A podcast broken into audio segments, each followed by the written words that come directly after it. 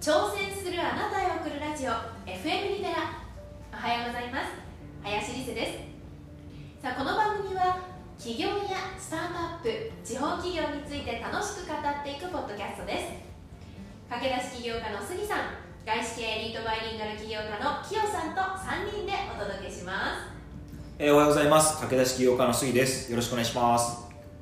おはようございます。外資系エリートバイリンガル起業家のキヨです。よろしくお願いします、えーこの番組は、えー都内に限らず地方でも起業を目指したい方独立やフリーランスに興味がある方に向けて、えー私自身が駆け出し起業家ということもありますのでよりリアルでより等身大の目線で役に立つ情報をお届けしていくそんな番組でございます。よろしくお願いいたします。はいお願いしますさあ本日のテーマは駆け出し起業家あるあるパート2ということで。続編です初の。前回大好評だった好評だったということで。はい大好評して。はい。盛り上がりました私たちは盛り上がりました、はい。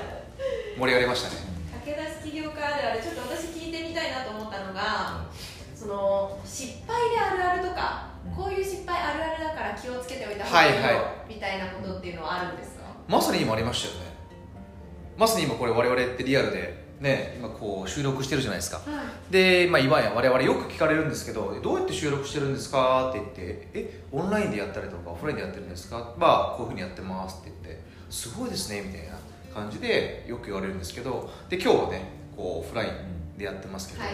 まさにね収録できていたものが収録できてなかったというでまさにあれあれありましたねすいません。でしたすいません。でし駆け出し起業家ではないあれあれあれた30分杉さんが悪いわけではない30分以上話しちゃって消えちゃってましたすいませんなん w i f i のせいかな w i f i のせいですよきっとこんな失敗の積み重ねですよまあすみませんねそれでまあいいテーマで話せたのでねそうですね。そうですね、はいその次に撮ったのがねそうですそうですよかったですね。うん。何ですか？失敗。うん失敗。あるあるの失敗失敗は失敗なんかいくらでもあるからな。何をこう話していけばいいのかみたいなところありますけどね。あまあだから前回も言った通りで売上数立たないっていうところと、うん。うん。あとは売上かけるためのコストをしっかりと確認しておかなきゃいけないっていうところは一番でかいんじゃないかなと思ってますね。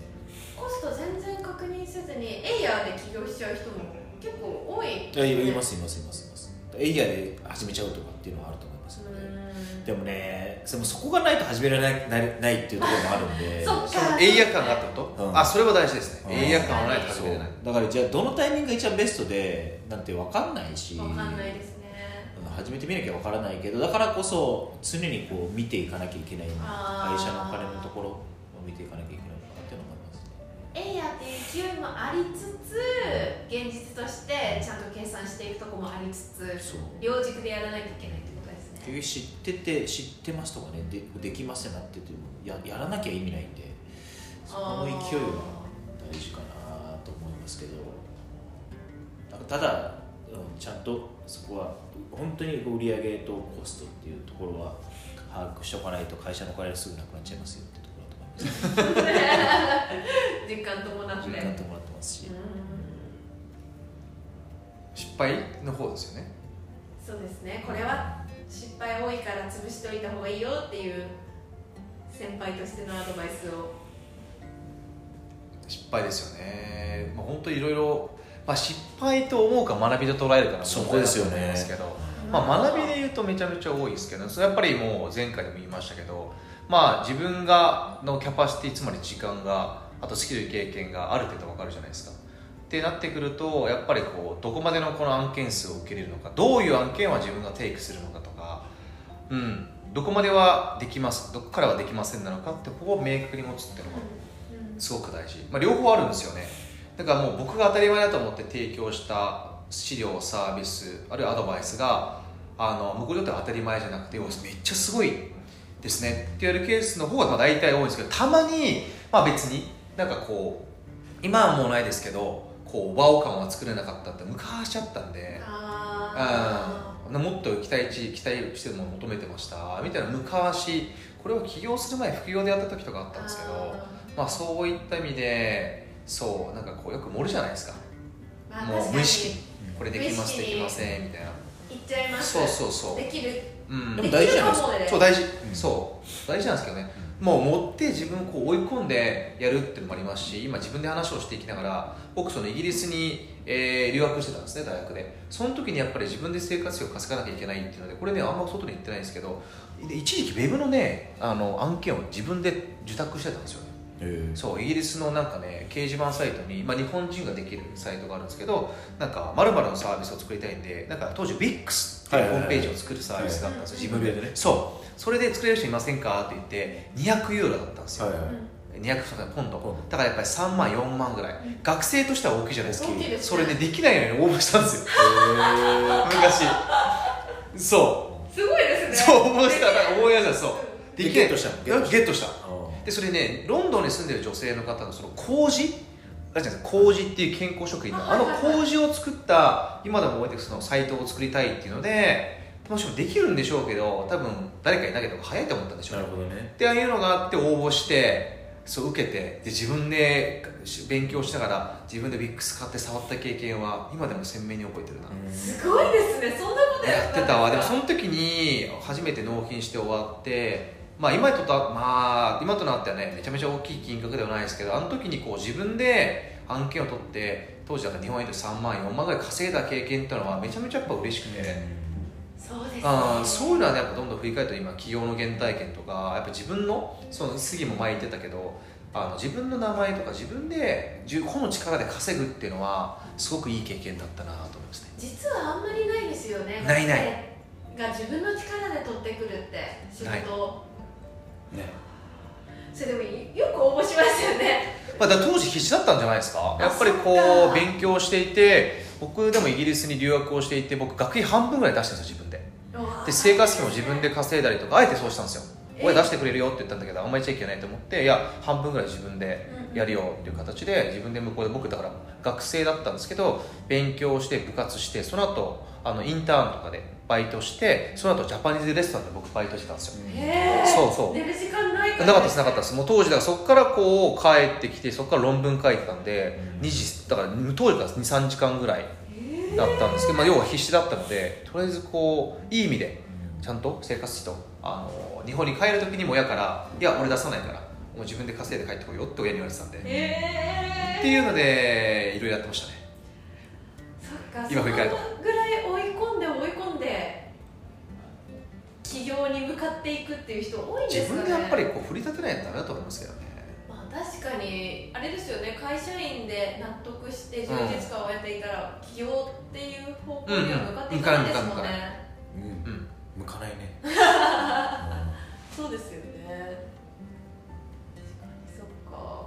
あとまあ家庭環境もあると思いますよ、まあ、杉のね親は多分サラリーマン一般的なんですけどうちはもう自営で飲食店やってるんでリスト団長あサラリーマン家庭です。だからそうい。った意味でまあ一部の要素としてはやっぱりこう家族が自営なのかサラリーマンからみたいなのがあるとは思いまあますそれはあると思います、でも結構多いんですか？その親がね経営者やってあーでも自営やってますっていう人が起業する傾向それで言うとの高いところ傾向は高いかもしれない、でもやっぱりサラリーマン一家でもそう自分で会社を起業してる人は結構多いかもしれないですね。うん。あそこはあんま関係ないですよね。あそこはあんまり関係ないかもしれない。やっぱり起業する前後の文脈とかでどういう人と会ったのかとあかー。それはその人に影響されるのかとか例えば分かりやすく言うと東大の東京大学でのやっぱり起業家サークルにいる人とか慶応の起業家サークルにいる人はやっぱ起業しやすかったりは、周りに起業家してる人が多かったからっていうのは結構多いですよね。うーん。うん。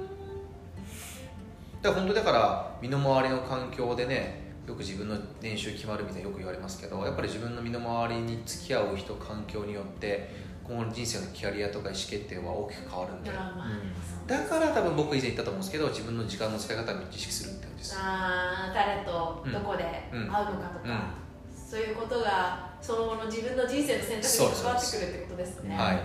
ちょっとこれだからこの前エリサさんに言ってなかった話をすると先週ちょっとまあ僕があるまあ経営者というか起業家、まあ、先輩のまあ方たちに誘ってもらった要は会食というか場所に杉をこう誘ってったんですよ、えあまあ、いい例ですだからあれは。いやもうね絶対今までだったらない。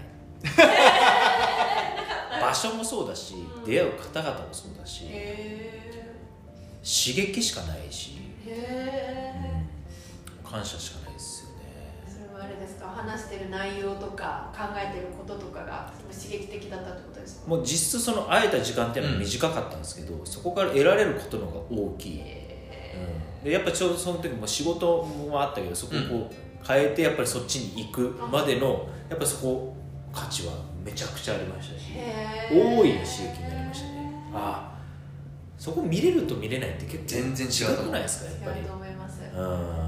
うん。上見れるしあ頑張ればこうなれるかもしれないっていうのもあるし、そこにそこにつながった方々と一緒にまた何かできるうん。チャンスもあるかもしれないですし、っていうのはね感じましたんで。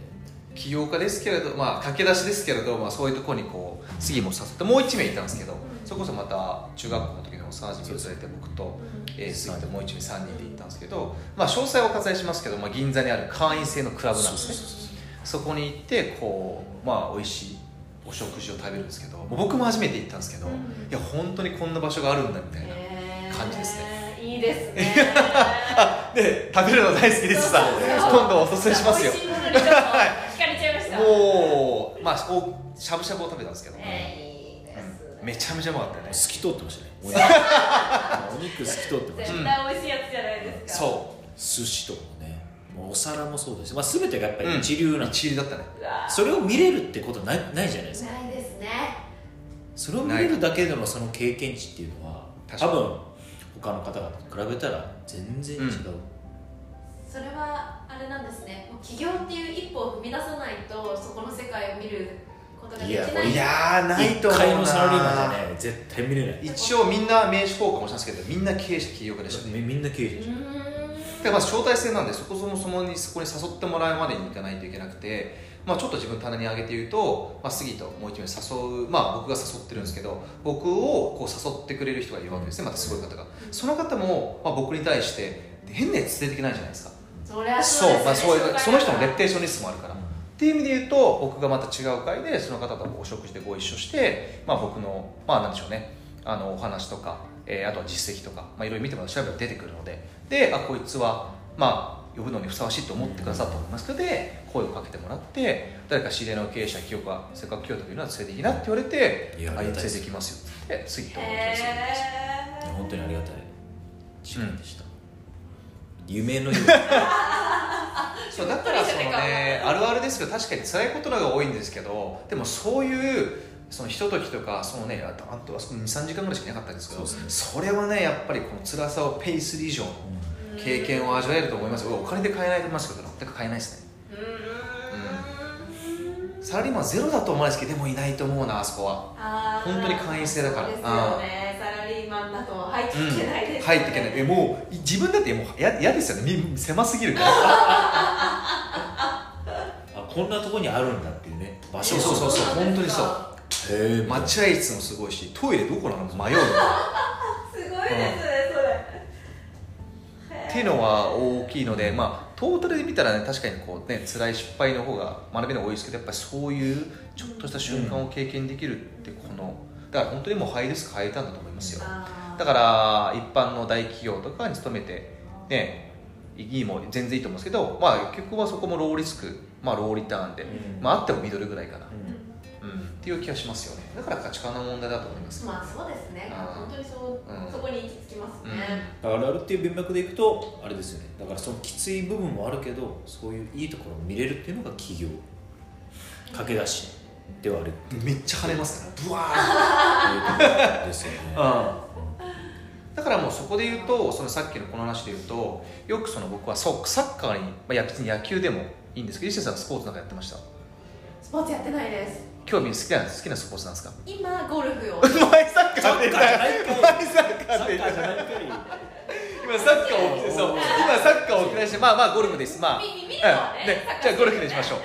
まあ、ゴルフにしても何でもサッカーでもいいんですけどやっぱり超一流のこの層に行くってなった時にはやっぱある程度そういうところまで行かなきゃいけないじゃないですか。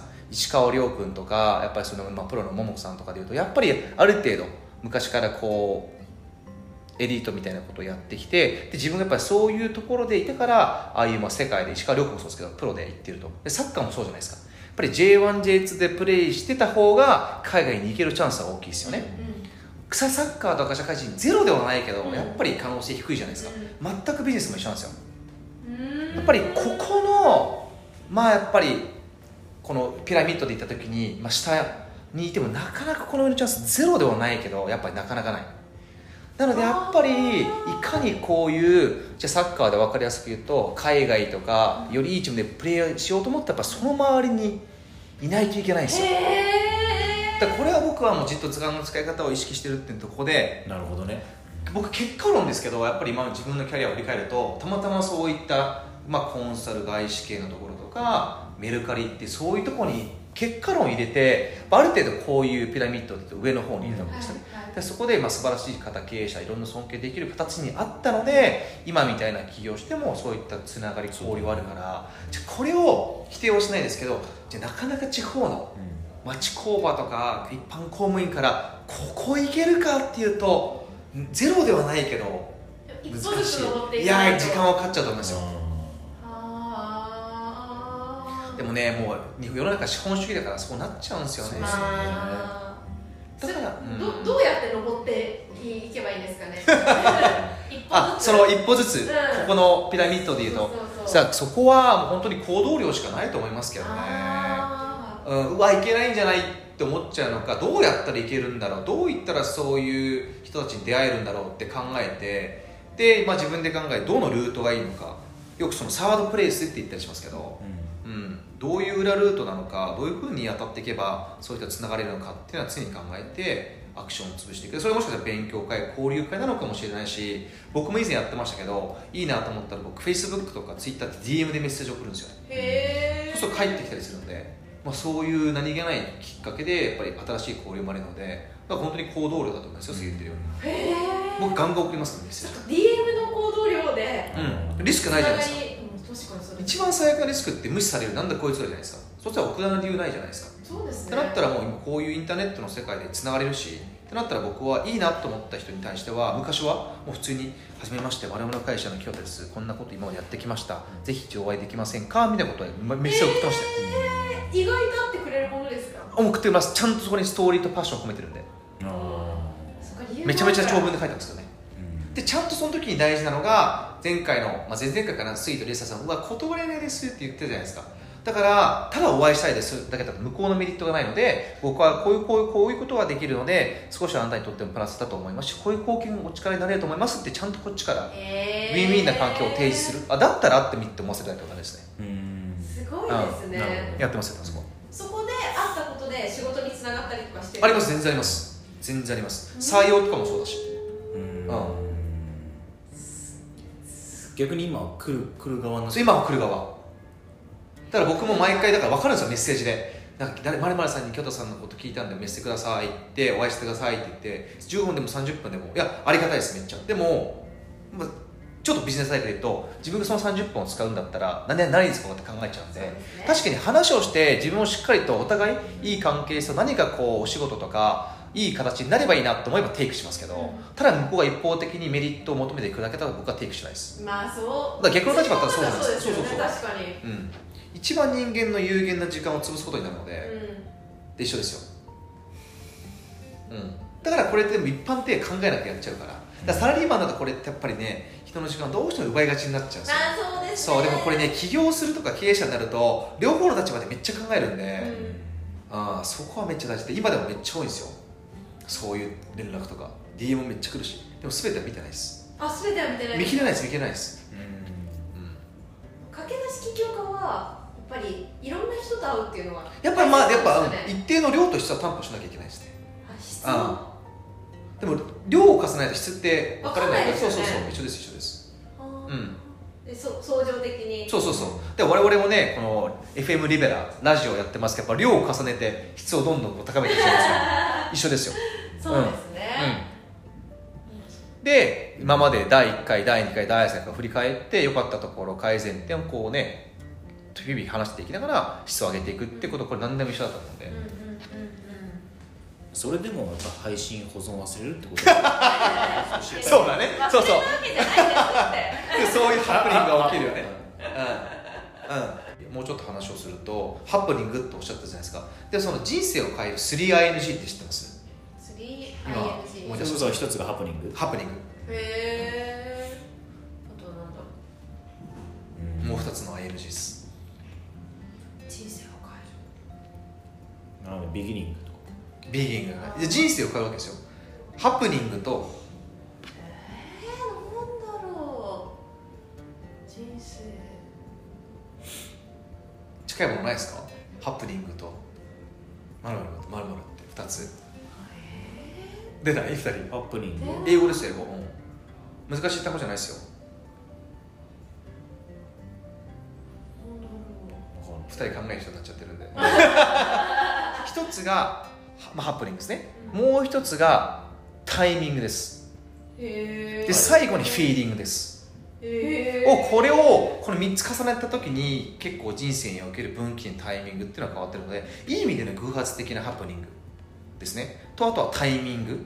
その場にいたかどうか。とあと最後フィーリング直感ですね。この ING をすごく僕は結構意識してるかもしれないですね。今話してもへえあもうそれはずっと駆け出しの時から、結構そこは意識してるかもしれないですね。よく、うん。よく聞かない？やっぱ起業する上で大切なことって何かってさ、運って結構そうそうそうそう。大きいよ言うんですか？聞く。運は大きいと思うんですよ。その時に会った人とかその時に行った場所とかでうん。全然変わってくるって言ってて、いやむしろそれが7割ぐらいなんじゃないかと思って。確かいやもう8割9割ぐらいだから多分昔のエピソードで杉が起業したタイミングでそのあの熊谷のそのサッカーの同窓会だって僕がたまたまもし行ってなかったら多分してないと思う。そうですね。そうですね。でもしかしたら僕が「ヨロ」っていう言葉を言ってなかったら起業しなかったかもしれない。そうですね。でその前後のタイミングで夜を引き出すような杉が質問ないしディスカッションしてなかったらなかったかもしれない、なかったかもしれないですね。それまさにそうじゃないです。かその夜を聞いて杉がフィーリングで夜めっちゃいいな確かにそうだな。フィーリングそれフィーリング直感じゃないですか。しかもそれも杉さんにとっても例えば入社したてとかだったら、うん。夜が刺さらなかったかもしれないですそうねそうそうそう。タイミングもいやそうそうそう。杉さんにとってのタイミングもありますもんね、たまたまインドからその時行ったんだっけ？日本。インドから帰ってきた。うわー。そうそうそう。なんで帰ってきたんだっけその時は？いやもうその時はもうあの一時帰国もう完全完全帰国。あそうだったんですか、でもそれもあれじゃないですか。もっとね仕事とかなんかそういう会社の都合で帰ってこれないような仕事が舞い込んでたら帰ってこれないですね。そうですね。そうメキシコ行ってたかもしれない。そうだね。そうだ。そうそうそう。うん。そういうことなんですよね。リシュさんは？その3つの ING ってどうですか？振り返ってみて。あんまりハプニング的に人生が変わったなっていうのはまだない。振り返ってみるとまだないですね。アナウンサーの就職活動もアナウンサーになりたいと思ってうん。ずーっと何年も思い続けて就職活動したし。うーん。だからまだ出会ってないですね。まだ出会ってないですね。人生を変える ない。でもえーもしかしたら FM リベラがハプニングになっ でも FM リベラがハプリンだだし FM リベラを噛んじゃったけどをやろうとしたきっかけはリサさんとねあるね違う会社の会であってそうですね。で僕その3つの ING ですよ。リサさんともう最初にいてまあ話をした感じのなんかめっちゃ清香っぽいなっていうフィーリングと そう。でたまたまなんかその場に僕まあ席替えをしてリサさんのところに行って僕はこう一応こういう立場でいる話をしてめっちゃ質問をしてて面接するのね。そうそうそう。めっちゃ質問しててでフィーリングとねタイミングとハプニング的なことが重なってるから。だからあそこに僕だから一応変えようと思ったんですよあの懇親会は。要は。あそうなんですそう。かだけどまあリサさんともう一人来るっていうのがあってまあ初めましてってことでまで行こうと思ったんで。へえあか人生を大きく変えるまでいかなくても、全てがちっちゃいそのねスモールアイ、うん、スモールなやつはありますよね。そうですね。でもそれを言うと社会人というか会社員の時よりもフリーランスの方が、そのハプニングとかタイミングとかで、いろんなその人生がちょっとずずれるじゃないですけど、はいはい。方向転換されていくっていう経験は多くなるかもしれないですね、だそうなると僕がやっぱり一つ分岐で今自分で言ってて思ったんですけどやっぱり僕がこう起業で、まあ、今今みたいなこういう立場でいたのはやっぱり僕がメルカリにジョインをしたっていうのが大きかったかもしれないですね振り返ると。で当時メルカリに行く前でいうと結構ね違う会社から外資系のまあ大手の会社から結構のね、まあ、金額言うとあれですけど高額のオファーもらってたんですよ。めちゃめちゃ。この世代でこれぐらいもらうかっていう高額のオファーをもらっててそこ行こうかなと思ったんですけどたまたま知り合いからいや京都君メルカリっていう会社スタートアップ受けてみたらって言われてメルカリっすかみたいな。まだ当時全然ちっちゃかったんでよくわかんないけどと思って、まあでもせっかくそういうんだったらと思ってメルカリをジョインとジョインする前に応募してでポンポンポンって当時山田さん小泉さんという社長の方と面接をして、まあ、入ろうと思ったんですね。でもまあメルカリからもオファーもらって、まあ、僕その時56社ぐらいからオファーもらってたんですけど転職の。まあお金だけ見たらもう全然違うんですよ。でまあリアルな話をするとメルカリも多分ね年収4分の1ぐらい下がるんですよね。こっちのオファーと比べて。でも、まあ、その時にはそのご縁っていうのがまさにジョンしたタイミングと、まあ、たまたま知人からは勧められたって気づいたハプニングとあ最後はねなんかメルカリに入って無駄な自信があって俺できるんじゃねえ？なんか確かにこっち行ったらいいんじゃねえっていうフィーリング直感あったんですよ。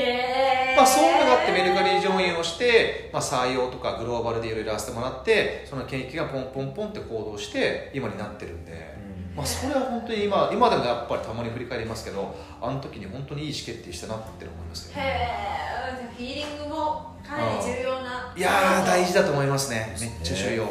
なんです。ね目先のオファー利益を求めがちなんですけどそこを取らずに、うん。うん、行ったっていうのはやっぱ今でも思いますよ。うん。たまにふと一人で感じるんですけどね。まあ、そもそも起業をするとかってフィーリングがないといやそうっすねうんそうだね。それ自体がそうかもしれない。うん。っていうのはあるから。だからこそ楽しいんですよ、まあそうそうそうそう。先を読めてしまう人生つまんないじゃないですか。そう思います。まあわかんないです。アナウンサーの世界もそうかわかんないですけど一般的にもサラリーマンだと30代40代で部長課長になって役になってなんとなく先見えるじゃないですか。見えますよね。で一つの会社そうそううそうっていうののなんかレールに乗っかってなんかわあ安定だよ OK っていう人もいれば、おそらく僕とか杉、まあ、リサさんもと思うけど、まあそれよりもこう分かんない、うん、先が見えない未来の方が面白いと思ったのかなっていう、うん。そうそうそうそう。ワクワク楽しさはあると思いますけどね。そうだと思いうん。ます、そんな人が一人でも増えたそうそう。えそうですね。いや本当にそう思いますよ。そうワクワクを追求したいと思って追求できる人がねそう。増えたらいいですよねその意思決定でも振り返って初めてよかったなと思うんで、うん。その時ってのはねそう。うわ失敗しちゃったかなって隣の芝が多く見えるんですけど。きちいなとか。でもそれをこう自分の選んだ意思決定を正解にしていくっていうのもやっぱりずっと言ってますけど行動力、うん、しかないと思いますけどね。行動しかないと思いますけど。いやー熱いメッセージになりましたね。企 業だからがね駆け出し企業があるある。今回のエピソードとかこれまでを聞いてもらってでリセさんなのか僕なのかスギなのかあの時の誰々の一言あのなんかやり取りでまさにやろうと思いましたって言ってくれる人が一人でも増えたらいいやもう妙利につきます。よ、杉さんにとっての夜をいや本当にそうですね。そうだね。第二の夜第二の夜が一人でもいい一人でもいいし、うん。むしろその話を聞いたそのその人が伝えたことでその人が変わるかもしれないんで。そんな一歩を踏み出すきっかけになればね何よりだと思いますしそれを僕らが先頭で走っていきたいなと思ってはい。はい。ということでこの番組は、はい。挑戦するあなたへ送るラジオでございます、はい。今日も最後までお聞きいただきありがとうございました、はい。来週もお楽しみに。はい、どうもありがとうございました。はいありがとうございました